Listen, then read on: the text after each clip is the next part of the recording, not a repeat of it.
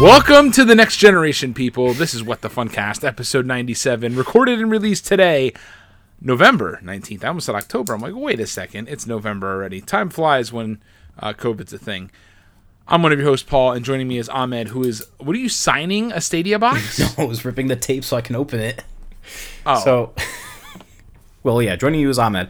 Um, yeah, you might remember in the last episode that I uh, got a Stadia for free from Google, and I have yet to open it. So I decided let me just open it on the street on the podcast um, to see what it's like because I don't think I'm ever gonna touch this. Besides this moment, What a waste. controller feels nice. I think it actually does like genuinely feel pretty nice. Like it fits really well in your hand. Like it, I don't know. It hugs your. The way it sits in your palm is nice You know why? Because there's a direct copy of the Switch Pro controller, which is a direct copy of any no, other it's basic. not. The ah, Luna Yes, is a direct is. copy. Okay, hold it up. Hold them up next to each other. Okay, they look the same from the front, but Okay.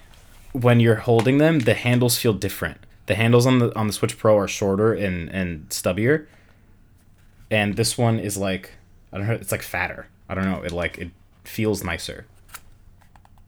Not that it matters. I'm never gonna play this thing, but I don't even I know mean- why you opened it. I should. What am I else gonna do with it? It was free. I mean, I should. I I have Stadia Pro technically for like I don't know, probably like 20 more days. So I should like try it, but I don't know. I guess I'll make use of the Chromecast Ultra that came with it.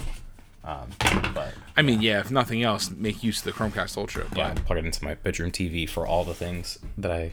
I don't know. I really, literally already have a remote for the TV, and it has Netflix installed. So, I don't know. Maybe so I can watch uh, Shudder movies in my bed, because it's still Halloween until December first in my book. okay, I think you said November 30th, but okay. Whatever. You know what I meant. All right, listen, enough of the bullshit talking about Stadia on an action packed episode. It has been so last time we talked, the Xbox Series X came out, and now here we are. PlayStation 5 is in our hands. We recorded a little bit late. We delayed Tuesday, and then Wednesday. I don't know. It's been a wild week. So, It has been whatever, here we are. week, but we're here. we have a whole bunch of news. We have uh, some impressions on next gen. So let's jump right into it. Why don't you start uh, with kind of what you've been playing? I, I know you've got some like random stuff in here too, but Yes. why don't you go through kind of your, I guess what you've been playing, and then your impressions of the PS5 because you have a PS5 in your possession. I do have a PS5 in my possession. I mean, I thought we could save that until the end of the episode, where we talk about the whole Are we doing the PS5 end of the launch- episode? PS5 launch and Xbox launch in general. Okay, so I I, guess know. we'll just. Uh, no, that's fine. We can we can force people through to the very end. Um, people are all going to be hanging up folks. now. You don't really All right, so- Next episode. so yeah, I know, really. So uh, anyway, we'll okay, fine. We'll skip right over this. Happy birthday, 14th birthday to Nintendo Wii. yes. Good catch, Ahmed. I didn't even realize that. I didn't realize either. What a great little system. So it's funny. The way I found out about this was because Nintendo was trending because once again Nintendo hates the competitive Smash community and shut down a tournament that was going to happen for Melee because so obviously Melee is not an online game, but there are mods that have been built and funded by the community. Like they've raised hundreds of thousands of dollars to build this mod where it literally allows Melee to be played online. Like you, it has like a matchmaking system. Um, and they were going to hold this tournament online, but uh, according to Nintendo, you know that wasn't kosher because it like I don't know, it's piracy of the game or something because it requires like a illegal copy of the game, like a ROM, I'm assuming. So, you know, long story short, Nintendo shut it down and people are pissed because Nintendo refuses to support the Smash community and like upgrade this game that people still love. Like, I mean, I don't know. To me, I don't understand the hype with Melee, but I also understand why it like I don't personally I don't understand the hype with Melee, but whatever. So that's how I found out because Nintendo was trending. And I scrolled down and someone was like, "Happy birthday to the Wii," and I was like, "Wait, what?" And then I found in my picture, photos, albums, whatever history, like on this day, a million years ago, is me holding a ticket of my Nintendo Wii that was waiting in line at Target to pick up on launch day. Interesting. Yeah. Very cool. I have to look back at my memories on Facebook. Maybe I documented it on Facebook, but probably not. But I, if Nintendo re-released Smash Brothers Ultimate in any capacity, even if it was just a straight port like Super Smash, uh, excuse mean me, Super Melee? Mario Sunshine. Did I say You said Ultimate. Oh yeah, I meant melee. Yeah, sorry, melee. Yes. Even if they released it, people are gonna be like, were the people that care so much about melee are the people that are like, oh my god, there's a microsecond extra bit of lag between my controller and the screen in this remaster. Throw it in the garbage. We need to play the original. It's true. So Nintendo's not gonna win any way Yeah. you look at it. Like it's Melee has such a cult following to this day, and they're like, oh, it's piracy of our games. Like, show me where you can even buy Melee legitimately. Like, what piracy are you talking about? Like, piracy is when there's something. GameStop.com. Can you actually buy a new you, copy of Melee?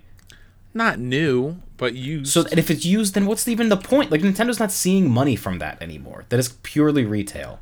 Like, I agree with you. It's very silly for them to waste time going after this. Just hurting a community that like loves this game so much. Like, what is the harm? There is literally no harm. The game was released in 2001. I lied. You cannot get Super Smash Bros. Melee on GameStop.com because it's sold out. Well, there you go. Like, it's like if they're gonna complain about piracy, at least make it accessible. Anyways, that's my rant about Nintendo. But happy birthday to the Wii, regardless. Yeah, no, I I, I agree with you. You are you are in fact right. So we'll give it to you. And you could play Super Smash Bros. Melee on your Wii. So Could, could do that unless uh, as long That as you was have the the, most wild one. thing. That was the coolest that was- feature. it's like you want GameCube? Here it is. I'm like, whoa, Like, whoa, that's crazy. whoa. But yeah, good times. all right, well, let's jump into all this nonsense so we can get to the the meat and potatoes of the episode here. Yes. Um. Oh, I see what you're talking about now. There's a whole launch piece down here. I Yeah. did all the notes today. Uh. So it's uh. Okay. I see. I see with my special eyes. Okay.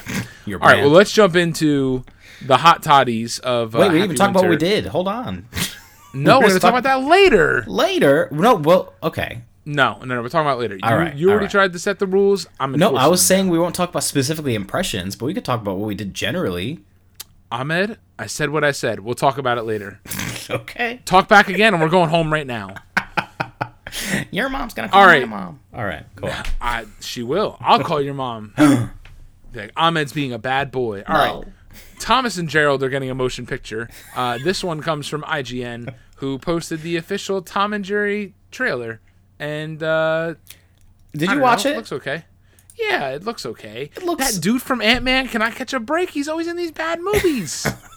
Ant Man was a good movie, but yeah. I mean, Ant Man was a good movie, yes, but he was in a number of movies. he's yeah. It's I don't know. It looks interesting. Chloe Grace Moretz is in it. Basically, the story is like Tom and Jerry decide to move to New York City's finest hotel or whatever, and then Jerry's you know living it up, and they're like the hotel's like we have a mouse problem, so Tom comes as like the apex predator of mice, and obviously ridiculousness ensues. Um, it looks interesting because it's I like the animation style. Like it's not 3D. It's like almost like Yes. 2D cartoon on top of the real world. Um, so it's unique in that way. I guess. Well, not I don't know. I guess Space Jam did it first, but it's fine. It looks good. Well, what I'm happy about is they didn't give Tom and Jerry like these obnoxious like English speaking voices Yes. like they did for Scooby Doo, where like all of a sudden Scooby's speaking like perfect English. I'm like, okay, hello. Yeah. No, So- it's it's it's good. It it, very, it seems to be in line with the classic like cartoon hijinks. Um, we'll just see how that plays out, know, against like a real world backdrop. Yeah, it'll it'll be interesting. I don't I don't know. It's I- there's all these movies that like came out that I'm like, oh, these would be fun to watch. Like the Grinch, the animated one, like the the, the new one that they did. I'm like, oh, that'd be fun to watch. And I never watched them. So I mean, Yeah, I don't know I don't if know. I'm going to be able to, to see this one or not be able to. If I'm going to see this one, is what I meant to say. Trolls is still one that irks me. I don't know how Trolls became so famous, but here we are. Do not know. Also, since we're talking about movies that are coming out, I totally forgot to put this in the notes, but um, Wonder Woman, yeah, 1984, is coming to HBO Max on Christmas, December 25th. So we got a double whammy, double feature, Christmas Day with Pixar's Soul and Wonder Woman uh, 1984. So very exciting stuff. Very, very exciting. So what I didn't realize is it's also coming to theaters on Christmas Day, which I think is a silly move. I, mean, I don't know why they would even do that. I mean, I guess it's, like It's basically why not? the theaters right? in Florida and Texas. like that's really Right. where it's opening. Right. There's no theater anywhere else for it to open. I think it's a, a good move to bring it to HBO Max, and it will be great to see that and Soul back to back. That'll be cool. Yes, it'll be a nice little double feature. Pop some popcorn, get cozy in your jammies. Maybe it'll be a snow day. Who knows? Probably won't. It's What, like what is that? What is that stuff they used to pop? Jiffy Pop? Jiffy Pop. Yeah, it was. It's like not great. It's just the experience of it is fun, but it's not like good popcorn. I don't know. No, it's terrible popcorn. You're right. But the experience of like watching the little foil thing like rise, I don't know. It's cool. Have you ever done wish- Jiffy Pop? Yes, I think with you. Oh, okay. There you go. Yeah. I wish everybody could see you. You're like you sat there like all nonchalant. I'm like, oh, it's cool. It is. Moving on. Moving on. Um, Black Panther 2 will not use a, CGI Chadwick Boseman, which is exciting. Um, or I don't know, it's exciting necessarily, but I thought this was confirmed some time ago. I don't know if it was officially. Well, it, lo- it looks like a new article, so maybe Yeah. Um, so this one comes directly, or this one comes from Deadline. But um, to quote, Black Panther executive producer Victoria Alonso says the sequel to the blockbuster action film will not use a digital digital double of the late Chadwick Boseman, who played the title role in the first film. MCU producer strongly denied the rumored uh, rumored digital appearance in an interview with the Argentine newspaper Clarin, um, or Clarín. I don't know how to pronounce that. No, there's only one Chadwick, and he's no longer with us. Sadly, our king has died in real life, not only in fiction. We're taking time to see how we continue the story and how to honor this chapter of what has unexpectedly happened to us. So painful and terrible, to be honest, Alonso said. Uh, Chadwick wasn't only a wonderful human being every day of the five years we spent together, but also, I believe what he did as a character elevated us as a company and has left a moment in history. She's right. She is right. yeah, right, this is. I mean, this is the better move to make. So we talked a little bit about this when we heard the news that Chadwick Boseman had passed away. Where, you know, who do you bump up to the top, and you know, do you make Shuri the the queen of Wakanda, or you know, what is that? What does that timeline look like? And I think it's good that they're starting to look into it and see what they can do, and have ruled out uh, using a Chadwick Boseman that is uh, some sort of CGI form. Which the same thing happened with Princess Leia when. Um, when Carrie Fisher died, right? Where they ruled that out immediately, and they're like, "We're not doing a, a CGI uh, Carrie Fisher." It's just weird. Did they Sure not could do a it, CGI but- Carrie Fisher, though? Didn't they? No, Am I hallucinating? no. Oh, they just used. You're thinking of you're thinking of the end of Rogue One, where there was like that little segment with Carrie Fisher. No, I'm thinking of The Last Jedi. That one No. scene where she's No, like blown that- out to space. That wasn't CGI. I mean, it was CGI, but like, was she alive for that scene? I guess. Yeah, no, she she had finished filming the Last Jedi. I'm pretty sure. Interesting. And they and then used, they u- reused, reused footage in Rise of Skywalker. Yeah. which is funny because if you go back and watch uh, the Force Awakens, you'll notice the exact scenes in the Force Awakens that they had cut with Carrie Fisher in it that they ended up using in the Rise of Skywalker or Rise of the Skywalker. What is it called? Rise of the Skywalker. Rise of the Skywalker. I think. Yeah. ROTS. Yeah. Um. Yeah. I guess Anyway, I- I, didn't make the movie any better, but It- it- honestly, I thought those scenes were kind of awkward because they obviously weren't scripted for that specific moment. Yes. So I was like, uh, this is a weird. it was it was kind of like you know someone's in the frame and they're like, "Hey, Ahmed, what's going on?" It's like, "Well, what are you doing over there?" Like, oh, oh, oh. like, Like- what? Hello. What's going on? Uh, okay, hello, voice from the side. Yeah. Um, but yeah, so I don't know. We'll we'll see what happens with Black Panther two. I have no doubt that they'll figure something out um, to make it you know as good a story as the first. Um, I'm yeah. sure they will. And in more depressing news, WandaVision was pushed to 2021. I feel like I didn't know this, or maybe I did. Wasn't it set to come out this holiday? It was set to come out sometime in December. They'd never solidified a date. um, so it's it's all just right. been pushed back a month. Fair enough. So this one comes from Hollywood Reporter, who reports that Disney Plus has set a release date for WandaVision, its first streaming series from Marvel Studios. The show, which stars Avengers actors Elizabeth Olsen and Pa- uh, Paul Bettany, will premiere on January 15, 2021. Though WandaVision never had an official release date, the company previously had said the series would bow in December. Uh, but COVID 19 has upended release schedules throughout Hollywood. The WandaVision announcement comes on the first anniversary of Disney Plus, which shifted several high profile series out of 2020 after COVID 19 delays. In addition to WandaVision, the streaming service had expected to have Marvel's uh, Falcon and the Winter Soldier for 2020, which with it previously stated for, slated for August, excuse me. WandaVision's move to 2021 officially makes 2020 the first year without a Marvel Studios release since 2009, as big screen features Black Widow and Eternals also exited the 2020 calendar amid COVID 19 theater closures. I, I don't know, it sucks, but I mean, Yeah. I'm not as worried about WandaVision, but I'm still pissed off about Black Widow and Eternals because we haven't had a get hype Marvel movie in so long. Yeah, the last one was Far From Home, right? Yeah, I'm pretty sure. Yeah. Yeah, that was Which is insane. July of last year. Yeah, it's. I mean, well, we have the Spider-Man games to hold us over, I guess. I don't know. We had. Ahmed, you're not allowed to talk about that until the end of the show. I'm gonna pretend it doesn't exist. Who? Spider Where? perfect. Kilometer Morales. Spider Whom? Kilometer Morales. All right. Um, last but not least, uh, just kind of going to segue us into the video game section. Um, Halo's TV series, which I had no idea was in production, but according to Paul, was old news. Um, TV series will officially have Cortana's original voice actress. Uh, so this one comes from it's IGN. actually Cortana. Sorry, you're right. It is Cortana. You're right. I had briefly enabled the voice activation on Windows 10 to be like, Cortana, what's next on my calendar? But then, like, she doesn't sync up my work calendar in addition to my personal calendar. So she's like, there's nothing today. I'm like, that's not true. So I turned it off.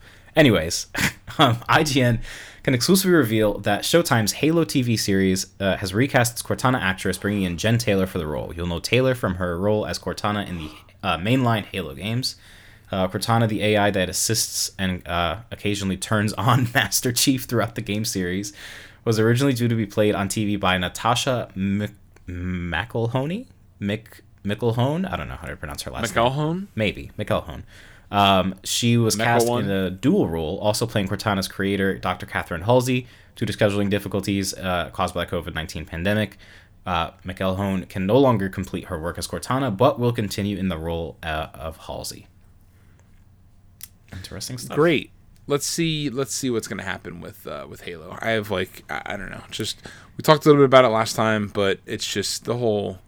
It's very unfortunate. Halo used to be like masterclass video game, and now it's just like a laughing stock of the video game world. So hopefully the TV series is decent and not hot garbage. I'm sure the TV series will be just fine. It's mainly the, the hot garbage part is Halo Infinite's tumultuous journey. Yeah. So we'll see what happens with that.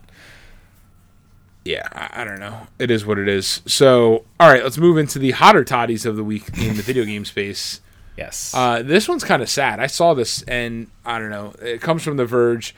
Uh, the Void is um, going to be laid to rest. So, Protocol reports that The Void is now as close to death's door as the, a brand ever truly becomes. After defaulting on a loan, Disney has abandoned its partner. The company's assets have been reassigned to a creditor, and that creditor says he's planning to sell them off, while new owner Jim Bennett tells the publication that resuming operations might also be an option.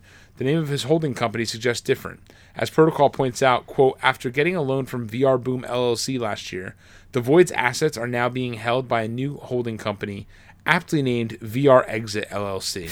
Anyways, that's awkward. Mess. That's terrible. Uh, in June, Disney abandoned the, the completely the company completely shut down its downtown Disney locations and withdrew the rights to use intellectual property. With the pandemic still raging, it's hard to imagine uh, the spurned company recovering. So yeah, this is wild for us because we went. When was it? Last D twenty three. Yeah, D23 2019.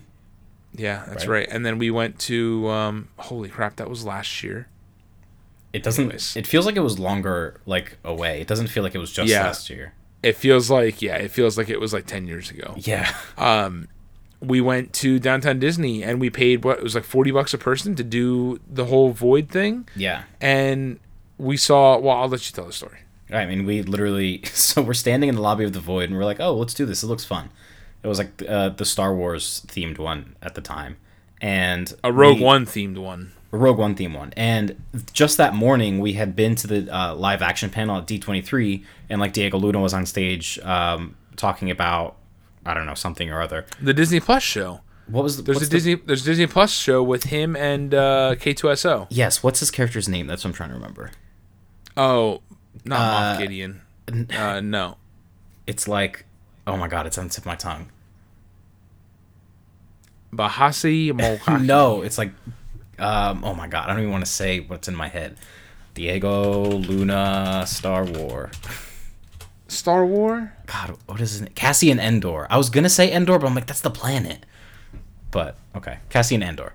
Um, What a fake fan. I am. Maybe I am. Anyway, so we're standing in the lobby after just having seen him on stage, and I think I see him in the lobby there. He's like standing, like talking to staff, and there's like a kid with him. I wasn't sure if it's his kid or something. Um, but he's standing, and I'm like, so the the staff guy's like setting us up with the VR, telling us how it works, and trying to like, you know, asks all these questions because they suffer motion sickness, blah blah blah. I'm like, excuse me, is that Diego Luna? And he's like, I don't know, I'm gonna go ask. But like, he obviously knew it was him, and I think he went to ask to be like, is it okay if I tell these people who you are, kind of thing. So he comes back and he's like, yeah, that's him, and I'm like. Can we get a picture with him? So we go, obviously, and he was like trying not to attract attention because he was very obviously like wearing a hat and glasses to try to disguise himself. But I clocked him. But um, we got a picture with him, and then lo and behold, we enter the pre-show for the VR thing, and he is in the pre-show, and I was like, holy shit, this is so cool. So it was such an awesome experience. Like first time doing the Void, we meet Diego Luna, who's like the star of the show, and we get in, and we're like all losing our minds because of like. I don't know. It's such a. I don't think we ever talked about it on the show, or maybe we did, but this was like a million episodes ago.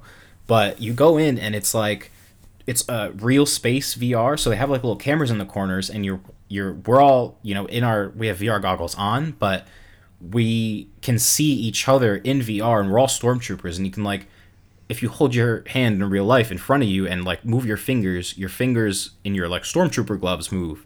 It was like so beyond anything I'd ever expected or experienced, and like you go and you press buttons, you can physically feel the buttons because they built the set specifically for that experience, and it was like I remember one at one point we're like on a floating platform going over like lava, and my legs were like genuinely shaking. I'm like, we're gonna fall in the lava. Like, it was so insanely realistic, and like didn't give you really motion sickness because you're actually moving in real space um, as you're in the VR world. So I don't know, it was amazing.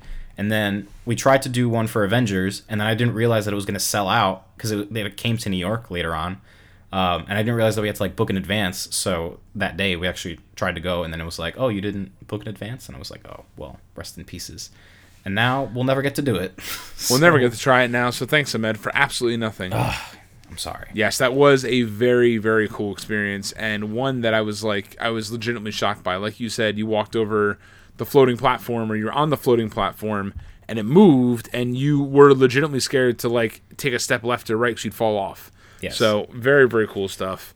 Very unfortunate that they've gone under, but also not surprising at all uh, with the current climate of everything. So yeah, it's very much the opposite of social distancing, and there's like no way to sanitize Quite any of that stuff. And then with with Disney abandoning or, or like withdrawing the rights to its intellectual property, a lot of their most popular things were Disney things like Star Wars, Avengers. They had a Wreck It Ralph one, I think. I don't know Yeah. if any of like obviously at other locations they had like their own in-house stuff they did built, but I don't think like the Star Wars one was uh, helped built by ILM X Lab, who does like Industrial Light and Magic, who does like actual special effects for the movies, and you know they're very smart and very talented. Um, I can't they assume are very smart. it's true, but I can't assume that like the Void's in-house stuff was nearly as good as the Star Wars one that we did. So Yeah, I'm looking up uh, what other ones they did here, but I don't I don't remember any of them being there except for so they did one at Except a for time the per location. right. Yeah, because it's like because they'd had to fit, set up a physical set. I don't know, maybe like the other locations that they had because they have, um, they're not just in like Disney. They're you know everywhere across the United States. But, um, I'm assuming maybe the other locations had like two physical sets at one time, kind of like an escape room would have like multiple different sets, set pieces or whatever, and they rotate rotate them out every once in a while. But it is Yeah. a crazy world we live in. That actually makes me wonder if the escape room industry is like dead now. Uh, so Kinda Funny just did um, they just did an escape room where someone puts an iPad on their chest with a camera and you tell them what to do to get out of the escape room. And So I'm everyone pretty else sure is the- like from home or Yeah, I guess everybody's like on a video chat or something, and like, oh, and the person with the iPad is like a staff person, like not one. yeah, there's one per. you're Correct, yeah, got it. I which is an interesting works. concept. Did they say they liked it? Like, was it something they would recommend? Uh, they did a yeah, they did a video for it. I haven't watched it, but yeah, they they seemed like they said it was pretty cool. From like they they did a little uh a little pitch for it in uh, at the beginning of one of their shows because they just put up the the video for it. So they're like, yeah, it was really cool. Go check it out. And I'm like, oh, okay. Interesting. I'd be down to try something like that. I do like an escape room. They're always a lot of fun, even though Yeah, they make me escape rooms. horrifically stupid. But I know. So I finally found uh, the Void stuff. So the Void, uh, they opened up with the Curse of the Serpent's Eye, which sounds like it was a original one. yes, Yeah, it was written by the Void's head writer Tracy Hickman. Uh, this comes from Wikipedia. The experience was directed by CCO and Void co-founder Curtis Hickman. Um, that opened in 2015. Then Ghostbusters Dimension, uh, and it was supposed to be a tie-in with the reboot film. Uh, it was it was a, a tie-in. So uh, marked the first Void attraction outside of Utah. Blah blah blah. July 2016. It was updated in 2018. Okay, Star Wars: Secrets of the Empire first opened in 2017. That's one that we did. Yeah. Nicodemus, Demon of Evanishment, collaboration with video game studio Ninja Theory. Oh, Uh, it's a, a horror experience set shortly after the World's Columbian Exposition in Chicago, where a demon had been, had been unleashed after an accident in an electro spiritualism exhibit. Based on a story by Curtis Hickman, again, the experience script was written by Tracy Hickman. Okay, so that was another original one, it sounded like. And then Ralph Breaks VR opened in 2018, uh, and Avengers Damage Control opened in 2019, and then Jumanji Reverse the Curse, which was a tie-in to Jumanji: The Next Level, opened up in 2019 as well. okay. So they had a few other properties besides Disney, but I think I would say The biggest ones were definitely the Avengers and Star Wars ones. Yeah, for sure. Well, I don't know. I guess I I don't. I'm not sure if they ever did the Disney ones outside of the downtown Disney slash Disney Springs locations. I'm pretty sure they did. I mean, obviously the I'm Avengers fairly- one was available in New York, but Yeah. yeah, I don't know. Interesting stuff, but yeah, very This next one is- go, and hopefully, I don't know, hopefully some form of it, if not the Void, another company picks up where they left off once you know, COVID is under control in hopefully the near future. Right. Right. I agree. It is very sad. This next one is wild. It really is. I kind of had no idea like the extent of this. I was like reading. It's it, funny like, because I sent you a little. I sent you a little article with like a tidbit of this, not as far as this, but anyway. I'm pretty sure the article you sent was the the Polygon one, the first one. Uh, yeah, but it's like I, what I grabbed from it. Anyway, let's jump right into it. Yeah. So there was a huge ransomware attack on Capcom, and a lot of stuff leaked out. So, uh, there's a lot. There's a lot of shit here. So this is a big one. yeah. So uh, obviously, we don't endorse ty- these types of attacks. I mean, I think it's crazy. I think it's even crazier that they leaked out all this stuff, um, presumably because they didn't pay or whatever it was. But Yeah. I, I mean, I just cannot even imagine running in, running a company like this and then having a ransomware virus like take out years of work. I mean, there are they're looking at. I mean, we'll get down to it in a second, but we're looking at all the way up to fiscal year 2024 titles. That's four years from now. I mean, it's it's just crazy. Um, all right, well, I guess let's jump right into it. So, Polygon started with an article uh, and, and said Capcom's plans for new games, including Resident Evil Village's launch, plus the source code of some games and other corporate financial secrets, were leaked overnight Sunday by a ransomware attack that began on November 2nd. The company confirmed the attack, but not the leaked details in a news release on Monday morning, warning that the personal information of as many as 350,000 persons have been compromised. This potentially includes information for both customers, shareholders, and employees. A copy of the ransom note Capcom received was posted to ResetEra. A group called Ragnar Locker claimed responsibility. The BBC reported that Ragnar Locker's dark web page, where the trove of information was dumped, uh, indicated that Capcom had refused to pay the ransom. There you go.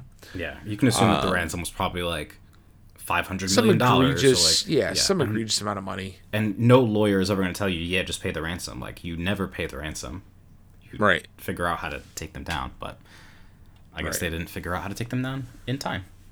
I I guess so. So I guess what came out of the ransom leaks, uh, Resident Evil Village is planned for an April 2021 launch. Monster Hunter Stories 2 is also slated for June 2021 on Nintendo Switch and will launch on PC as well. There's also a battle royale type player multi uh, Resident Evil on the way, according to leaked information. An Ace Attorney collection, which I, presumably is a um, the sequel games, so like Apollo Justice, Miles Edgeworth, some of the other ones that didn't come out in the original sequel. An Ace Attorney collection for PlayStation 4 and Nintendo Switch said to be in the works, and Monster Hunter Rise will follow its March 2021 launch on Switch with an October 2021 launch on PC. Most intriguing, the hackers exposed the payments made to Capcom uh, for putting its games on certain platforms. Internal documents said that Google Stadia paid Capcom $10 million for Resident Evil 7 and 8. Why would you ever do that? That's so ridiculous. Oh. Um, they need games. And so, and Sony paid five million dollars for Capcom to make Resident Evil Seven for PlayStation VR, plus a timed exclusive on the game's DLC, which I don't think that's been announced yet. and I don't know why.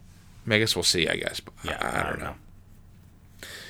Um, the leak also exposed three untitled projects that are underway, but few of their details. So, Guillotine is one of them expected for Switch in February and other platforms in May.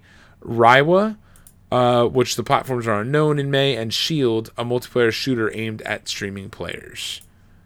So, what's weird, and we don't go too much into it with some of the, I mean, I don't think we need to, but they actually went into the details too on how they're going to use streamers to their benefit, kind of like with some of these games that they that they're like. So you see the marketing aspects behind Capcom, Yeah. which is pretty crazy. I mean, I don't doubt that other companies do that as well, right? They're like, how streaming friendly is this game? Because streaming is very, I don't know, like it's free advertisement essentially. Like they don't have to do anything. They just launch the game and suddenly all these people are playing it, and you're like, ooh, I want to play it too. Kind of like Valorant. Like that was literally the whole marketing stunt behind Valorant was give it to a bunch of streamers and have them play it before we even announce that the game is happening. Right. Um, and Valorant took the same page out of Apex's book, where Apex was like, hey, we hear there's a game coming from the Titanfall developers. Um, hey, keep your eyes out. It's free to play. Hey, hey, hey. And then all of a sudden, streamers are streaming Apex Legends. Like, yeah, hey, the game's real. I'm streaming it right now. It's like, whoa, whoa, whoa. Yeah. So, And you're like, when did this even happen? I didn't even hear about this game at all. So it's a very interesting marketing strategy, and I guess that Shield, that leaked title, is presumably down that path. right. But yeah, uh, yeah, it's it's crazy. And then I guess th- this part is even crazier, where IGN started going into a little bit more of it too, and said as more information from the leaked data package, data packages packages uh, continue to trickle out, Capcom's alleged game development plans for the next four years appear to have made their way online. The schedule includes a mix of sequels and remakes, uh, while users are only listed under. You mean uh, others? well, others, others, yes, others are only listed under their code names. Here's a list of the biggest names inside uh, listed in the purported schedule. So Resident Evil Outbreak, uh, Q4 fiscal year 21. Uh, Dragon's Dogma 2, Q2 fiscal year 2022. Street Fighter 6, not really a surprise on that one. Q3 fiscal year 2022. Uh, Mega Man Match, uh, Q3 fiscal year 2022. Uh, Resident Evil 4 Remake, also heavily rumored, not surprising. Q4 fiscal year 2022. Uh, Monster Hunter 6, also not out of the realm possibility. Uh, Q2 fiscal year 2023. Biohazard Apocalypse, Q3 fiscal year 2023. SSF 6, which is probably Super Street Fighter 6, uh, Q4 fiscal year 2023, um, roughly about a year after Street Fighter 6 comes out. Final Fight Remake, Q2 fiscal year 2024. Power Stone Remake, Q3 fiscal year 2024.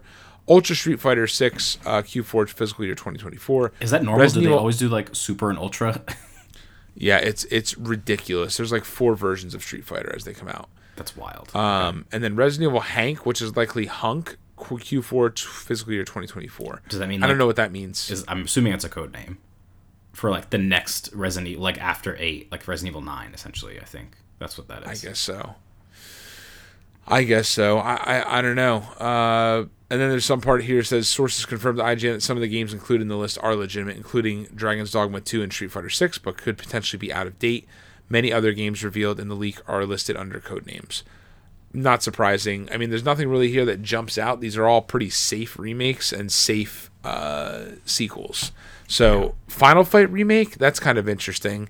Um, but with uh, the, the main character, uh, Terry, being in Super Smash Bros. Ultimate, it's not entirely out of their own possibility. Yeah. I think uh, Resident Evil 4 Remake is a kind of a no brainer at this point with how successful Resident Evil 2 and 3 remakes have been.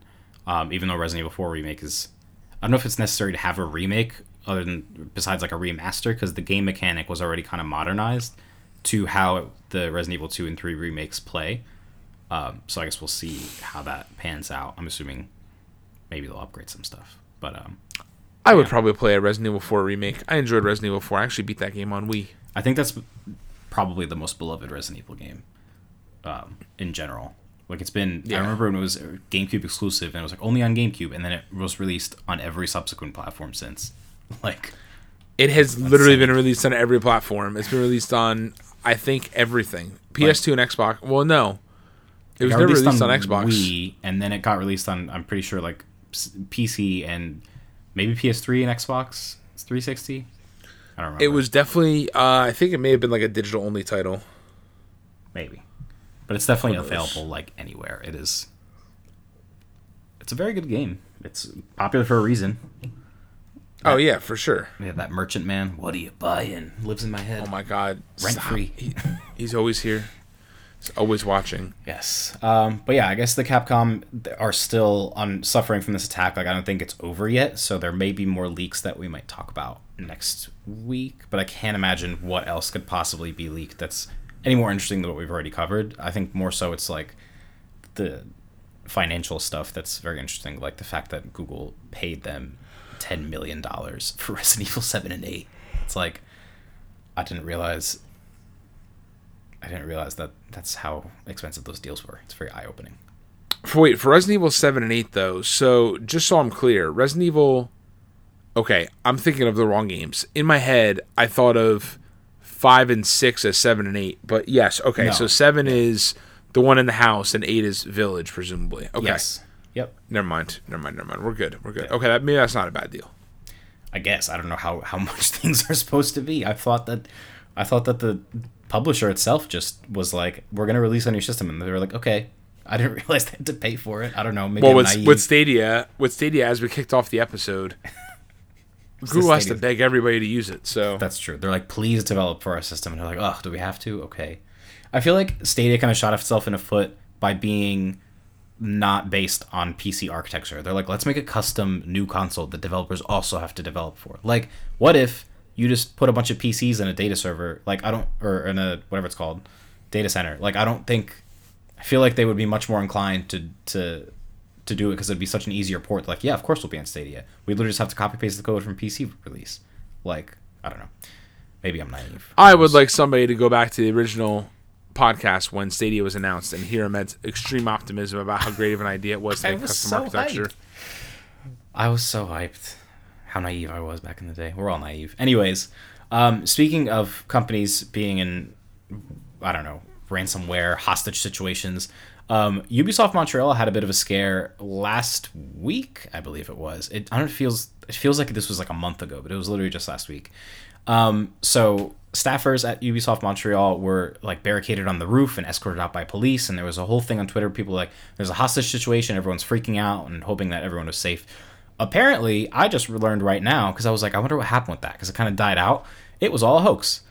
Um, so this one comes from Ars Technica. Uh, they updated this uh, as of November 13th. Um, 911 call 911 call that set the police response in motion was a hoax, the CBC reports. Montreal police uh, confirmed only that the police operation is over with no threats detected and no injuries reported. An investigation will follow to shed light on the call behind this important police force deployment.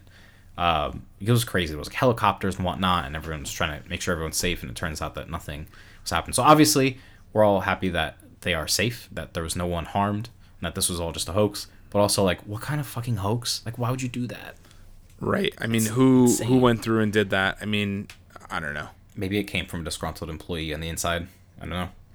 I don't know. People suck. That's the bottom line because it was super scary. I mean, it was really scary. There were people Yeah. with like assault rifles, not people, cops, Yeah. um, sitting, you know, standing by, like ready to shoot. I, I mean, I, I don't know. Like, that must be a terrifying situation to be in as an employee that's just Right. trying to get their work done, and you're like, well, now I'm on the roof, and I don't know if I'm going to live. So, like, Right. what a terrifying experience. So, I'm glad that everyone's okay, and that was just a hoax, but, like, what the hell? Could have picked a better People thing. Just pull the fire alarm. Like, come on. Right. And everybody goes outside, let the fire truck come. I don't, I don't know. What a what a crazy time. Truly, truly, truly. Um, do you want to take this next one? Sure. I, I briefly saw this and I kind of just rolled my eyes. I'm so sick of these articles, to be honest with you. But um, Bethesda games will be first and best on Xbox platforms, not necessarily exclusive. This one comes from IGN. Uh, Microsoft continues to field questions about the future of Bethesda and Bethesda games on other platforms after its blockbuster acquisition of ZeniMax. Uh, XBO, uh, XBO, Xbox CFO uh, Tim Stewart spoke at the Jefferies Interactive Entertainment virtual conference last week, as transcribed by Seeking Alpha, and gave more details about the company's plans for Bethesda and ZeniMax games and cross-platform, saying, "What we'll do in the long run is we don't have we do it in the long. What we'll do in the long run is we don't have intentions of just pulling all the Bethesda content out of Sony or Nintendo or otherwise. Stewart says, but what we want is what we want. What we want is Why I can't read this. so weird? But what we want is we want that content. Okay, some this person can't speak. Yeah. Uh, hello, Tim Stewart. You need uh I think it may have been translated. So it was transcribed by Seeking Alpha. Maybe Seeking Alpha didn't do a good job. But what we want is we want that content in the long run to be either first or better or best, or pick your differentiated experience on our platforms. We will want Bethesda content to show up as the show up the the best as on our platforms. Anyways, It's literally transcribed from audio. This man cannot speak, I guess. uh, Stewart was clear. That, hey, what was he clear? Uh, that his statements aren't meant to announce pulling content from other platforms, but says the audiences will see Xbox quote continue to see us shift towards a first or better or best approach on our platforms. Whatever. I mean, okay. I mean, it's good Understood. because Bethesda games are hugely popular in general, so it's it's good that they're not suddenly just going to be Xbox exclusive. So I thought it was good news. Right. No, it's it's certainly good news. I guess what I'm tired of is it's like, okay, uh Insomniac. Insomniac made Sunset Overdrive for Xbox, right? Then okay, they got bought up by Sony. Is Spider-Man coming to to to Xbox? No, it's not. Uh, presumably for a number of reasons. So Yeah, they're officially if- PS Studios now. I think, right? Right. It's a PlayStation Studio, yes. So eventually down the line, there will come a time where maybe it's like a, a spin off of Elder Scrolls, or maybe it's the next Elder Scrolls after, uh, what is it, six, seven? Uh, next one? Skyrim was five, so the next one's six. Yeah, six. So maybe Elder Scrolls Seven is exclusive to Xbox. I mean, it's going to be what it's going to be. Money talks. People, you know, companies are buying all these, uh, you know, little develop, not little and big developers, and things are going to happen. I mean, you know, so whatever. I, I, I, I think it is good news that they will be. They'll have certain attributes to the Xbox platforms that are more exclusive, the same way that Sony goes through and, and pays Activision to get exclusive Call of Duty maps I, you know, it's perfectly appropriate. I, I, I don't know. Eh, Well, it's not perfectly appropriate, but that's the, the landscape that we're in. So when Microsoft starts to swing their bat and, and hit the ball, you know, don't complain if they're playing by the same rules as Sony is and some of these other uh, companies. So I don't know. I assume Microsoft is always going to play the nice guy card and be like, "See, we're nice. We keep on doing these things," and maybe try to convince Sony rather than going playing hardball. But Right. The right, future because it's in their best unknown. interest. I mean, think about it, right? Why wouldn't you want like Doom Eternal's coming to Switch? It's still not on Switch yet, but it's coming to Switch. Why? Because there's an audience of people that only have a Switch and they don't have a PS5 or a PS4 or an Xbox of any family generation. They just have a Switch. And you know what? I guarantee you that Skyrim on Switch sold pretty freaking well because there's people that are, oh, I like Skyrim. I don't have anything else that can play this game. I realize it's a, you know, umpteen old game, umpteen year old game, but there are people out there that's their only method of playing that game. there are So people that to play actively play Skyrim to this day. Like that game is endless. Like there are so many mods and things and different ways to play the game. You can play that game 10 different times and have a completely different experience based on like what factions you join, what skills you level up. Like it's such a crazy like that's how I don't know. Like I remember my coworker was like, "Yeah, I have like 800 hours in Skyrim." I'm like, "What?" I mean, granted, I have 500 hours in Overwatch, so I can't say anything. But I don't know. I feel like Skyrim is a very antisocial game. Like it's a single player game. But Right. I don't know. Right, it is. And uh, yeah, but the point I was making is just that it's it would be silly for Microsoft not to release a game like that on a, a Nintendo or a Sony console because you're going to get more people playing it. Yes. And more people playing it means more more copies are sold, which means more money in your pocket. So, Yes. Um anyway, all of that to say, here we are. The Xbox Series X and the S have launched, uh, and now we're officially in our next gen impressions. Here we are, 44 minutes on the dot. Why did you say So- like that? I was waiting so we can be like, hey, listen, people, jump to 44 minutes, and here we are. Do you realize that when I put the intro in, everything gets pushed back by five Shut seconds? up, it doesn't matter. Okay, 40, Five and a half seconds, if you will. That's fine. 43 minutes and 15 seconds, and they get like a 10 second coffee break.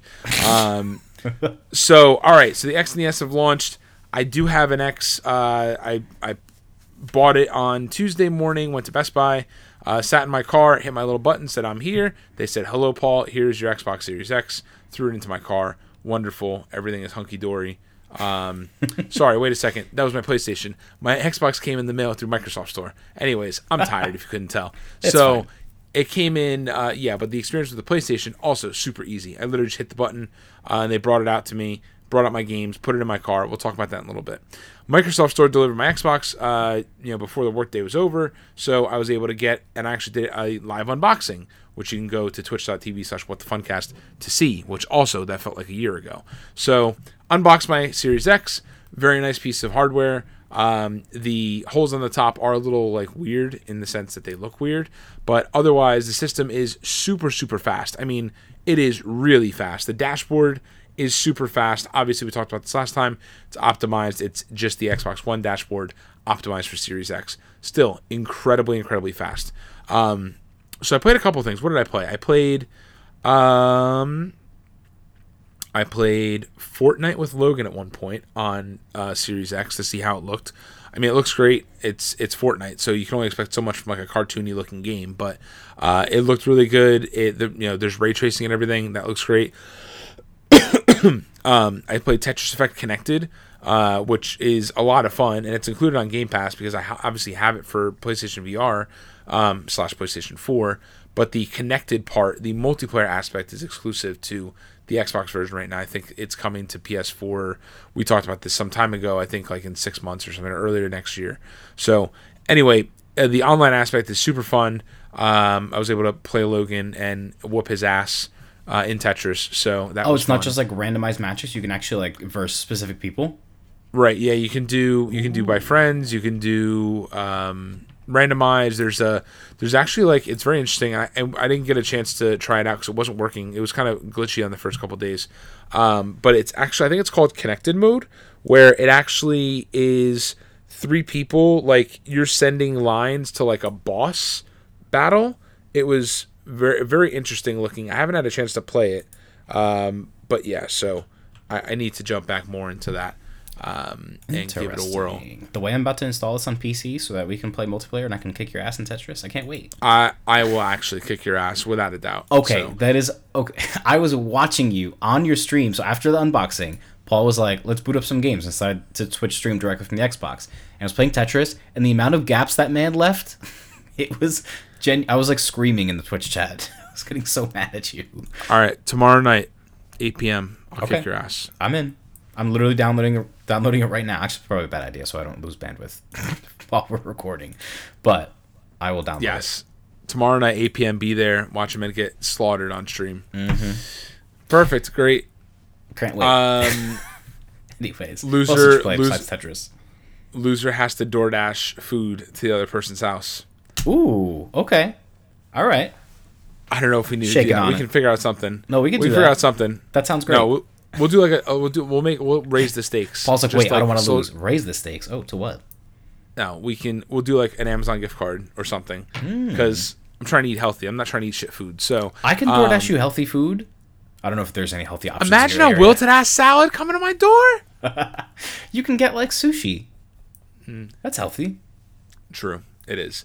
All right, so as I was saying, I also booted up Ori and the Will of the Wisp. That was actually the first game I booted up on the Series X, and that game is running in 4K 120, and it looks absolutely gorgeous. I mean, absolutely gorgeous. So uh, I think I shared this on one of the one of the previous episodes, but I did get a new TV at the peer pressure of Ahmed, um, and it's a 75 inch Vizio, and it's uh, you know very very fancy and it can do 120 hertz on uh, on two of the ports so i've got playstation and X- xbox uh, series x both hooked up to it uh, it is buggy it is not perfect um, but i did get ori and the will of the wisp playing in 4k 120 and it is super super nice i mean the mean 4k The variable refresh rate is buggy, or Ori's buggy.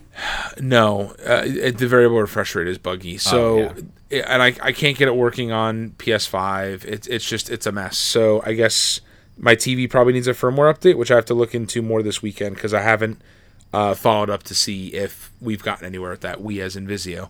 So anyway, it, it is what it is. It's the future. Um, oh yeah, it's the future. The future is, is painful. Um, so yeah, I mean, I've got a lot of games to play. I bought uh, Assassin's Creed Valhalla. I have to get into that this weekend. I am not going to lie, and we'll talk about this shortly.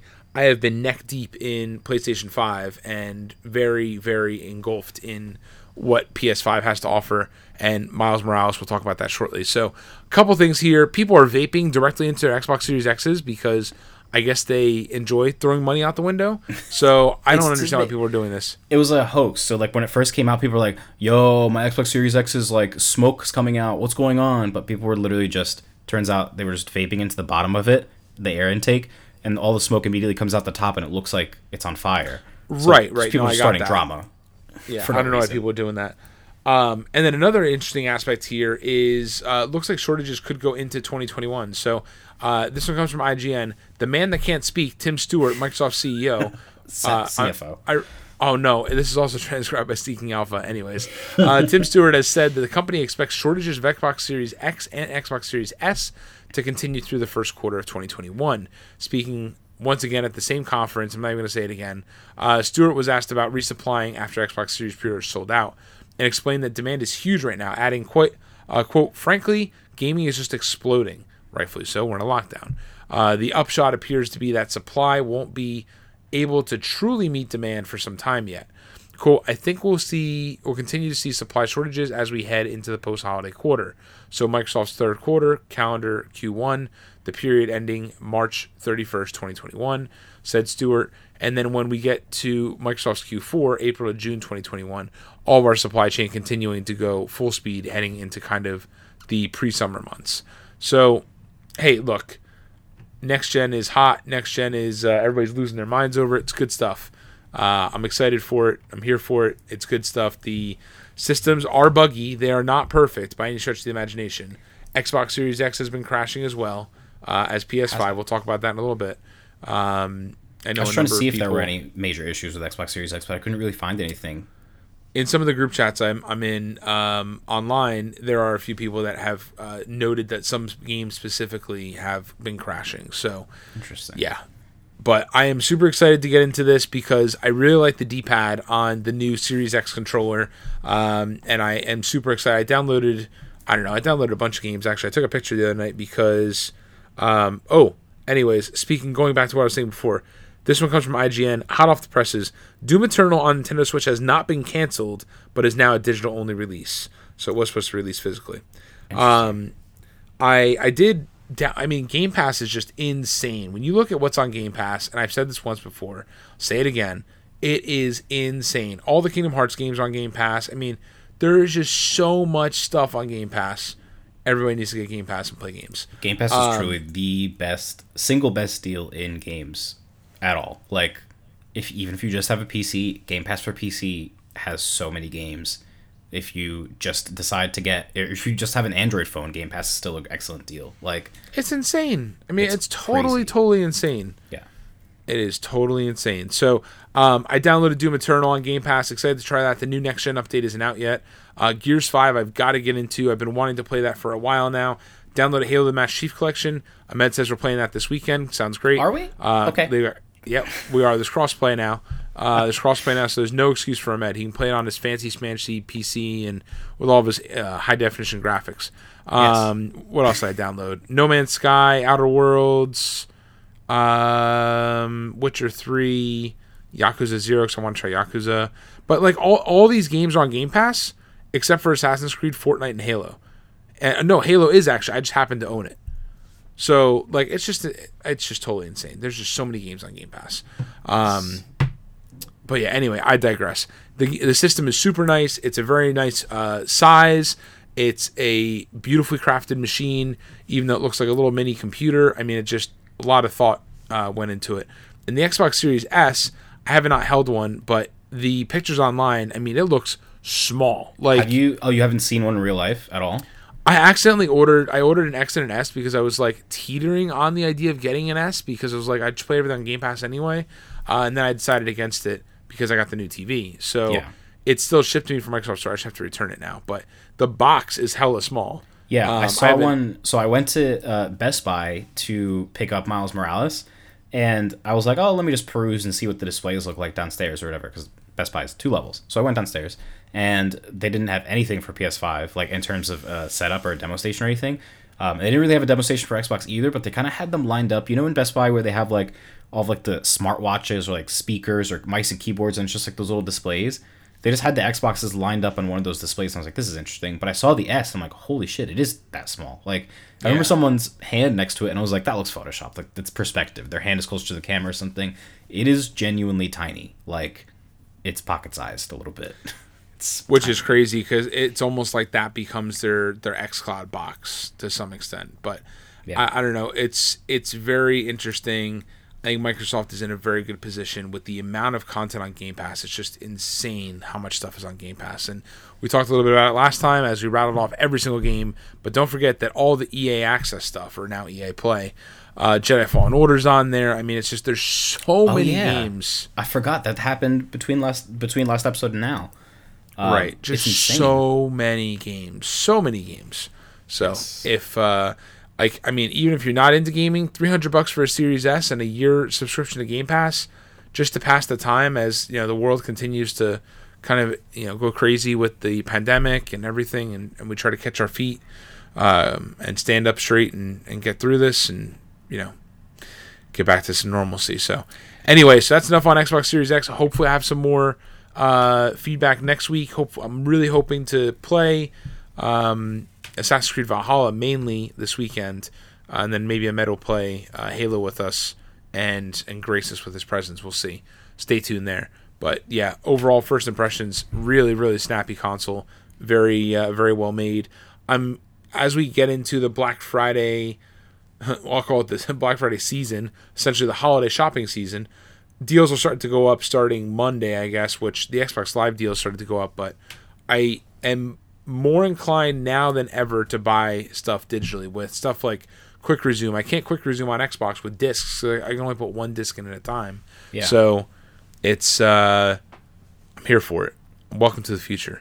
I'm still pissed that digital stuff seems to be still more expensive than uh, physical stuff, which drives me crazy. But aside Yeah. from that, I had, uh, as if you remember last episode, I had like a dilemma about whether to purchase Miles Morales digitally or physically. I did end up getting it physically just because I feel like for for big AAA games like that, they deserve a physical copy because I'm not going to necessarily be switching, you know, back and forth between them.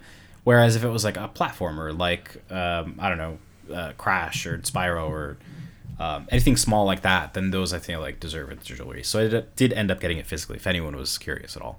But anyways, PlayStation Five launch happened. Um, I almost had a scare because Best Buy was like, "Your order will be delivered on Monday," and I was like, "Monday? I'll die on Monday." Um, I got it on launch day. Everything was fine, and it is ginormous. It is huge. It is heavy as hell. I literally broke a sweat carrying up the stairs. I broke a sweat setting it up live on Twitch. Like my forehead was like glistening. Um, it is ginormous. Uh, setup was pretty painless though. It is very pretty. I love the startup sound. Um, it's like I don't know, very reminiscent of the old school, very dramatic, um, like the PlayStation One, PlayStation Two setups. Um, and I don't know, I love it. I think it's a great console. I still think it looks kind of ugly, but I don't know, maybe it's growing on me. Who knows? Um, but yeah, I like the design. It, it it's grown on me. It's grown on me. I, I don't Yeah. know why. I like the design. It is huge. I mean, it is really really large. But I do like the design. It's like the especially when the blue light comes on while it's on, and if you like, turn the lights off, and it's just the blue glow on the like- PlayStation, it looks really nice. glowing. It looks a little bit like the guy from Yu Gi Oh. What's his name? Kaiba. Anyways, so you know what I'm talking about. Um, but yeah, it, I have mine on the side, so I guess maybe on the side it doesn't look as nice as. Oh yeah, on the standing side it looks terrible. It looks terrible on the side. I can't fit it anywhere standing up, so it's fine. I'll live. But um, but it's super nice. So obviously, uh, I also unboxed it live on Twitch, so you can go watch that replay if you're interested. Um, but after setting everything up, I played. First thing, I didn't even like touch Miles Morales for the first two days. All I played was Astro's Playroom, which is, uh, it says it's bundled, but it's not really pre-installed. You still have to download it, but it is free with every purchase of a PS5, so it's on your home screen. You just have to install it. Um, so I played that, and it's basically a little tech demo of the DualSense controller, but it was absolutely mind blowing. Like I thought this was just gonna be a tiny tech demo that I'd play for maybe 30 minutes and be like, okay, this is cool. Next, I like played the shit out of that thing. It was so amazingly cool. It was well so well done. It was so nostalgic. It had all these call outs to all the original um, PlayStation consoles and all the original PlayStation hardware. Um, like it was just amazing and the controller like genuinely blew my mind i did not realize how cool the adaptive triggers were um, until i was like holding a bow and arrow and like i can feel the tension pulling back and i was like this is nuts Um, everything about it is super cool. The haptic feedback is like the HD Rumble on the Switch on crack. Um, you could feel every single raindrop falling like individually throughout different points of the controller. I don't know how they do it. I'm imagining like there's little little, little hammers and fall guys. I'm imagining there's a bunch of those in the controller, just like banging around. Like it's it's just nuts. It's so so cool. Um, Yeah. but yeah, I don't know what your impressions are. If they're any It different. really no, it really is. So it's funny because I, I got mine like bright and early in the morning, and right before work, I did what I ended up booting up Astro's Playroom and playing a little tiny bit of it because I wanted to feel the controller. We had heard so much about the controller, and I hadn't been able to use it at all, uh, obviously, because we just read impressions. We didn't have the, the hardware in hand. So I wanted to try the controller. I booted up Astro's Playroom, and like you said, it is just I mean, talk about like that is the Wii Sports of this generation. We didn't have a Wii Sports last generation, but this is the Wii Sports of this generation. I mean, that game, that is a full fledged game. If you know, young Paul that you know gets a new system, that would have kept me content for some time. I mean, between that and Miles Morales, I would have been fine for a while. I mean, Astro's Playroom is just it's yeah, it's it's a tech demo, but it's still it was still a platformer. I mean, it- and Yeah, it's still deep. There's challenge. It's not like it wasn't a simple like It took was few hours to hard. Yeah. It was definitely hard, yeah. Uh, because I gave the controller to Lauren. I'm like, here, you got to try this. You got to feel the rumble. You got to feel like the raindrops hitting the umbrella and stuff like that. And she got to a couple parts where she just like kept dying. And she's like, Paul, I'm, I'm tired of this. Like, I'm, I'm fed up. And that is the one thing I would say. The only bad thing about Astro's Playroom is that there are going to be some parents that have no idea how to beat some of these levels and they get stuck and their kids are pissed off. So, Yeah. but controller overall is super super nice. I mean, it is like it is truly the next gen DualShock 4. Like it's it feels better in your hands. It's got a little bit more weight to it. It's got a little bit more uh, girth to it. I mean, it's just yeah, I, don't know, I really liked it. And then the haptics and the, and the adaptive triggers are just incredible. I mean, you know, I look at and we talked a little bit about this, um, I guess over last weekend or whenever we were playing games, but um, you look at like the Xbox controller versus the DualSense, and the Xbox controller hasn't done that much different. It's been largely the same, um, pretty much since the beginning of time. I mean, they've added some uh, textures to make it grippier and stuff, but the DualShock has continued to change. And I mean, DualShock 4 added the touchpad in, it added the light bar, and then now you talk about the DualSense, it still has the touchpad, which everyone thought the touchpad was going away, and here it is again, um, still there. In addition to all these other, you know, gyroscope uh, controls and and you know all the other stuff, the HD rumble or whatever you want to call it, the haptic triggers, I still think is the biggest game changer. Yeah, the haptic triggers are like genuinely make every game feel so much better. Specifically, like we played Call of Duty briefly, um, some zombies, and we were bad at it because I walked out and my roommate was on like level round thirty five, and I was like, "Cool, cool, we only made it to 10. Oh my god. so, but yeah, it, it just makes every like gun you can feel the tension, you can feel it rumbling. Paul posted a video on our Twitter of it like shaking when you were doing the the rockets, I think, in Astro's Playroom. Like, it's Yeah. so cool. It is. It is super cool. And I saw that video a couple days before PS5 launched officially, and I'm like, whatever. I don't want to see this. Like this is probably just like some sort of tech demo somewhere. And then I was like, when I felt the gun, the little blaster shooting at the little pellets or the little balls. I was Yeah. like, wait a second. That's exactly what it was. But the way it was making my finger like move so much, I'm like, holy crap, this is wild. I, I still think that was the most wild implementation of the DualSense in all of Astro's Playroom. yeah that whole bit with like the rocket thing that you have to like use both triggers to steer around was awesome um it's i just think it's funny that they keep including the gyro because i feel like no games ever utilize it like the last of us utilized it when you like hit the flashlight thing but i don't know i feel like no other games utilize it besides their tech demos but Yeah, I don't know. Yeah, yeah. I don't. It's it's one of those things where I feel like it's probably so cheap for them to just keep in there for the option. I mean, it just Yeah. makes sense to keep it in there. Um, yeah, no. Astro's Playroom was was definitely a very pleasant surprise. I mean, a very pleasant surprise for a free pack-in game. I mean, they could have charged twenty bucks for that, and I would have paid twenty dollars for it. Um, so yes. good on them. So, what do you think of Miles Morales? miles morales is everything i wanted and more Without Um, giving spoilers, like you did, you know, to some of our friends. spoilers about what just don't the one bit about, story. about I know I'm in the group chat. That's literally in the Into the Spider Verse movie. That is not a spoiler. It's just a normal thing. It's like saying It Uncle Ben dies as a separate spoiler. timeline. It follows a separate timeline. Whatever. You know that he's there, and you, that's just who his character is. Anyway, I won't say anymore. Um, Miles Morales is absolutely excellent. It is everything I wanted and more. Um, I mean, a lot of it is largely the same from the original Spider-Man game. Um, it's just improved on in every way. The original Spider-Man game was already incredible, and this one is, you know, follows suit just the right way. Um, Miles is a great character. There's a lot of uh, great dialogue between him and Peter. Um, obviously, the story is that Peter is in Europe, so Miles has full reign of the city. He's the only Spider-Man, um, but Peter like leaves these little hologram versions of him, uh, you know, scattered around the city for like training challenges, training, training challenges and stuff. Um, so it's really good, and the story so far, I haven't beat it yet, but I'm very close. I have a feeling I'll probably beat it tonight if I stay up till like two in the morning. Um, but it's been I don't know. I love these games so so much. It's so good. It looks incredible. The ray tracing is incredible. The feeling of shooting a web with the adaptive triggers is incredible. Um, just the new enemies, the new abilities that Miles has. He has like the venom and he has camouflage now, which is awesome. Um, it just opens up so many new uh, possibilities for every different combat scenario. Like there was one specific one where I had to do it twice because I forgot to get like one of the cache things and I'm trying to get the platinum trophy. So I had to do the same like uh, enemy base twice, and I ended up doing an entirely different approach the second time because I could, and it was just there's so much replayability there. I think it's just so well done. All right, so I'm going to be a little bit more critical than you were because uh, I hear where you're coming from, but this is like heavily glorified DLC. Like this is reskinned DLC, and there's not a problem with that. I mean, it still was 50 bucks, and I think that that's a justified pr- uh, price tag because it probably like 40 bucks if this were PS4, uh, but it's 50 bucks because they want to tack on the $10 next gen tax. So that's okay. Um, the story, so I beat it, uh, I actually beat it tonight. So while oh, we were cooking, yeah, so I, I got through, I got through the last three missions in like maybe an hour.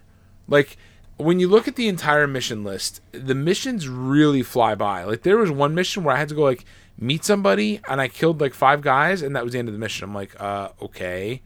So side missions or main missions? I'm talking about main missions. So you'll you'll okay. see you'll see once you once you go through it. Um, but they're I mean, I think the main missions are just not as beefy as as they were. I mean, and I don't remember what they were in in um in the original Spider-Man game, but I just yeah, it's it's really good. I agree with you. Miles is entirely a 100% better character in my opinion than Peter Parker. Really? Um, I, I still I, I still like Peter Parker, but I think that Miles is a more genuine character, probably because we're so washed out on Peter Parker from all three, four, five, six, seven movies. So something like that. I yeah. just I feel like Miles, I have major Into the Spider Verse vibes because I don't read the comics. So I'm thinking Into the Spider Verse. I'm thinking, okay, I know this character from that one movie, and I'm enjoying my time with him. I think the game is fantastic. I just think it is a very short game. Like it is it very is, short. Yeah, it is very short. There's a lot of stuff that's recycled from uh, Spider-Man, which once again, it's fine. I don't know what what anyone else would think um, for a game that they were able to get out so quickly. I mean, I remember when they initially announced uh, Miles Morales is coming this December. I mean, we freaked out. We're like, holy crap! Or uh, excuse me, uh, on launch in November, we were like, holy crap! How is that even possible? I mean, how did they get it done so quick? This is how. I mean, the the base layer is Spider Man, and they just you know tweaked in some regular characters. Now, without you know, I do want to do a spoiler cast once you're done because yes. I think that there's as you get to the end of the story, it does of course set up different pieces of the future stories of Miles and Peter. So um, I'm very interested to see what you think. Uh, but overall, I think it was a great game. I really enjoyed it. For 50 bucks, I, I think I got my money's worth out of it. I really enjoyed it. The one thing, and I don't, I don't know if you consider this a spoiler or not, you cannot get the cat costume until after you do after you beat the game, and it's like part of New Game Plus, which really pisses me off. Oh, that okay that bothers me because I was like, when I save the cat, when do I get the cat costume? Yes, yes. There's like two or three cat missions, and I did all of them, and then nothing Ugh. happened. And then like as you beat it, it's like uh, new game plus unlocked, and then there's like a picture of like Miles with the backpack with the cat in it. I'm like, oh, okay, I see. I wouldn't mind playing a new game plus and not even doing any of the side mission, just doing the story again because it is a short story, I guess. Because you have all your skills, like you won't have to worry about leveling up in that sense. Well, Um, but so what's crazy, and once again, we'll we'll probably save some of this for the spoiler cast, but I got I, I did all the challenges, like the Peter Parker challenges.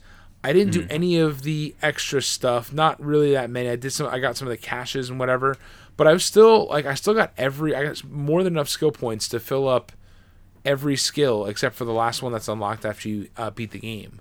So, so those little side things don't give you experience as much as they give you the activity thing, so you can unlock the suit mods and visor mods and all that fun stuff. Right, right, right. Okay, fine.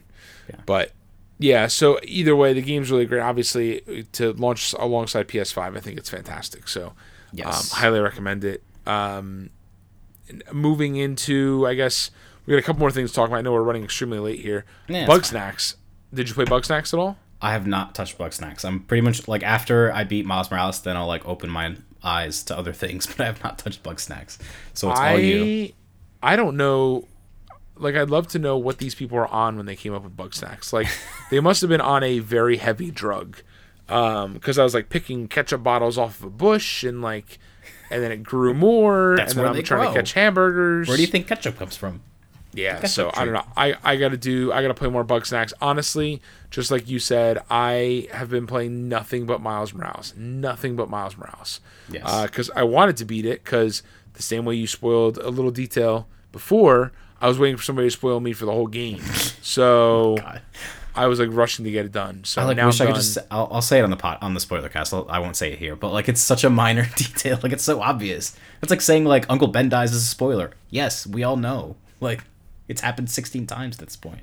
Soon we're gonna kill you, and that's gonna be a spoiler if you keep spoiling things. Good. Um, Anyways, uh, Bugsnax, and then I, I bought uh, Sackboy, which I'm gonna crack open hopefully this weekend as well, and give that a shot. So I've had that sealed, sitting on the on the uh, next to the PlayStation because I'm like I need to beat Spider-Man first. it's like Sackboy would be a, something I'd buy digitally when it goes on sale. I wouldn't buy it physically, but that's just me. I deep down I have some regrets of not just buying everything digitally on PS5 and well Xbox I guess as well, but I don't know. It's like if I'm not getting it on sale, why am I not buying it digitally?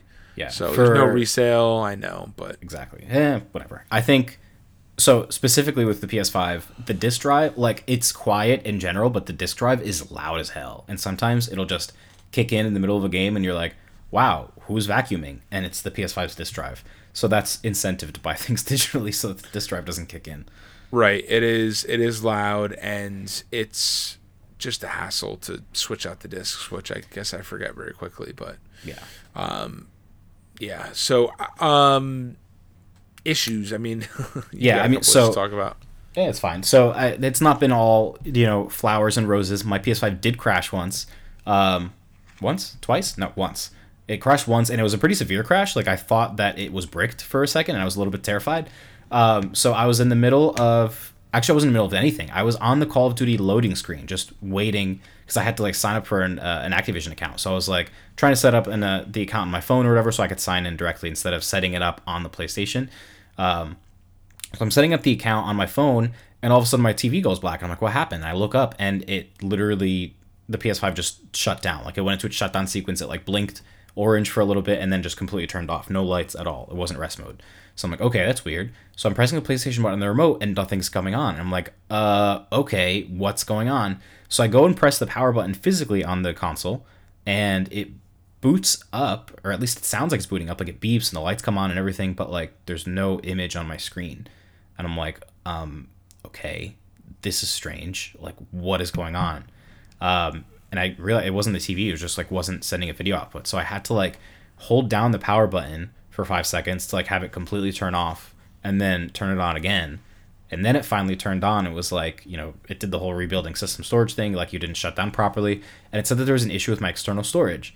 Um, so it turns out a lot of people with PS5s uh, have been having issues with external storage. So one of the main gripes with the system is the lack of internal storage in general. Um, there's only 600 some gigabytes of usable storage. And for uh, context, Call of Duty Black Ops Cold War, with all of its add ons installed, is approximately 133 of those gigabytes. Um, so it's very tough to fit all of your games, especially if you're bringing PS4 games that you have. Um, and you can't run PS5 games on external storage, but you can run PS4 games on external storage. So I got an external drive and I plugged it in, and it was working fine until that moment where it said there was an error with the external storage. I'm like, that's weird. Um, so I thought it was my drive, but then our friend Logan also had the same exact issue happen uh, shortly thereafter um, with his external drive, which is totally separate from mine. So um, it seemed like it was just a bug with the system. Um, I do remember seeing a report of someone having bricked their console with similar issues, so I was a little bit worried about that. Um, but there was a system a system software update that was released a few days ago, and I haven't had the issue since. So I'm hoping that that addressed the issue, um, and that there are fewer crashes in the future because that was a little bit terrifying. Um, I hope yeah. it does because I mean I had my PS5 crashed randomly and just shut down hard as well, and I had to do something similar where I had to hold down the power button and bring it back up, but I don't have any external hard drive attached to mine. Were so. you so? There's a lot of people that were saying the issue was with Spider-Man Remastered. Um, like if you put the system into rest mode with Spider-Man Remastered running, that it would also crash. Was that? Yeah, no. So funny story about Spider-Man Remastered. Insomniac's like, don't worry, don't worry. We'll give you the option to right from the Miles Morales menu, like buy Spider-Man Remastered for twenty bucks. I'm like, oh, okay. So I'll just wait until my save comes over. Um, I cannot find for the life of me where the hell I'm supposed to go through that prompt and pay that money. I have no idea. Maybe it's through like the game hub, not within the game itself, but in the PlayStation 5 menu, like as DLC or something. Yeah, so I don't I don't particularly care enough yet to find it. I, am like, okay, whatever. When the save transfer comes, I'll, I'll make an effort to find it so I can, I don't know, exactly finish it. I agree. Um, but yeah, other than that, there hasn't been too many issues in terms of bugs besides those. Um, but there have been weird issues with shipping. Uh, so there have been this one person got a digital box which is black. It's not like the disc box which is white. The black box. He opens it up and there's a disc version in it. So I don't know if maybe that was a hoax or staged or something, but apparently there are discs versions shipping in digital boxes. Additionally, there are people ordering digital versions from retailers like Amazon, Best Buy, Target, whatever, and literally receiving disc versions instead, being charged for the digital version but receiving the disc. Um, I'm assuming that this is being attributed to like just the mash panic. I'm assuming like from all these shippings and things, and they're just like, whatever, put a PS5 in the box. It doesn't matter what it is because there's probably shortages of digitals, uh, which seems to be the case uh, based on like retailers being like, oh, we only have three digitals in stock and you know 20 discs or something. So, um, very interesting that people are getting disc versions what they didn't ask for. Congratulations to them. I want to say, I mean, we talked about the stock numbers initially, like in September when they started going up for pre-order, but I think the numbers were something like 75% more disc versions than digitals, I think. So it was something ridiculous like that. So this isn't entirely surprising, like you're saying, but at the same time, who knows what Sony's doing? I mean, I don't know. I think the digital version looks so much nicer it's uh, nice. without it's the disc drive. Yeah, but yeah. One day the disc version will be worth a lot of money. Will it? I hope so. I mean, it's worth a lot of money now. The whole scalpers on eBay, one thousand yeah. whole U.S. dollars. Um, speaking of which, yeah. Speaking of shortages, uh, this is our last bit, so we can wrap up here. This one comes from TechSpot. Sony's initial production estimates for PlayStation 5 had the company shipping at least 10 million units during the holiday rush. Um, everywhere that's sold out says otherwise. Reports came out in September that indicated production has been cut around 4 million units, uh, sparking rumors of a shortage. Sony insisted it was on track and that those rumors were unfounded. Uh, but if that's the case, why has Japan only sold 118,000 and will sell no more until next year? The console's literally sold out in its home country and they won't get any more until January. Like, oh my god, it's November. That's insane. Uh, Famitsu notes uh, that Japanese retail outlets have only moved 118,000 PS5 units in the first four days from launch. The only Japanese worse uh, Japanese launch worse than the PS5 was the PS3, which managed less than 100,000 at launch. For reference, Sony has uh, sold over a million PS4 consoles within 24 hours within the US, um, and the PS2 sold more than 500,000 units on day one. Uh, furthermore, retailers in the console's home country say they will not be getting fresh allotments until next year, which is nuts. I'm not people sure if that's the case for the thirsty, US, yeah. People are thirsty for next gen. I'm not even sure they know why, but they're thirsty for next gen. I mean, I didn't know why until I held those adaptive controllers. I'm like, wow, this is truly next gen. Like, I feel remember like Xbox, you talking about not wanting it. You're like, I don't know if I'm gonna get the PlayStation Five. When did I ever say that? Mm, I feel like that was roll never... the tape. I rolled the tape. I feel like that was never uttered by me. I was always hyped for PS5. I was th- I did say I don't know if I'm gonna get the Xbox, and I probably will not. But we'll I will go back to my notes on Ahmed Gooey Broccoli and uh, observe. Okay, you have fun with that. Realistically, I'm gonna go to sleep instead, but that's valid and understandable considering it's almost midnight. And with that said, it is time to wrap up episode 97 of What the Funcast. Any last parting words? No, we should do a spoiler cast for Miles Morales. So once Ahmed beats the game, we can do that. Uh, I don't know how long it'll be, but I know our it'll listeners tend to like spoiler casts. Uh, so yeah, I don't think we're gonna do an episode next week, probably with Thanksgiving and everything. Take the week off. What I will say is, and if people are interested, I will post some Black Friday deals to our Discord um, as they start to come up if people are interested, which I know our Discord doesn't have a lot of people in it, but um, for those of you that are listening that may not know what our Discord is, uh, what is it? Discord.gg slash. It's not slash anything because we're not famous enough on Discord. It has to be like server boost three. So you have to go to our website and the Discord link is there. www.whatthefuncast.com or just there's no need for the www. I don't know why I said that. Yeah, what Ahmed said. Don't go to discord.gg. We don't like Discord anymore. Uh, but yeah, so if you go there, I'll make a Black Friday channel and I'll start posting stuff up there, uh, video game related and otherwise. And um, hopefully, y'all will have a fun online shopping experience, staying safe. Uh, obviously, be responsible about your holiday plans, please.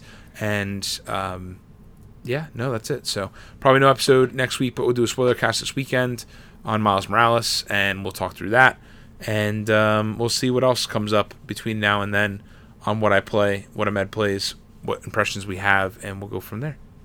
Sounds good. All right, this has been Paul and Ahmed signing off. Peace.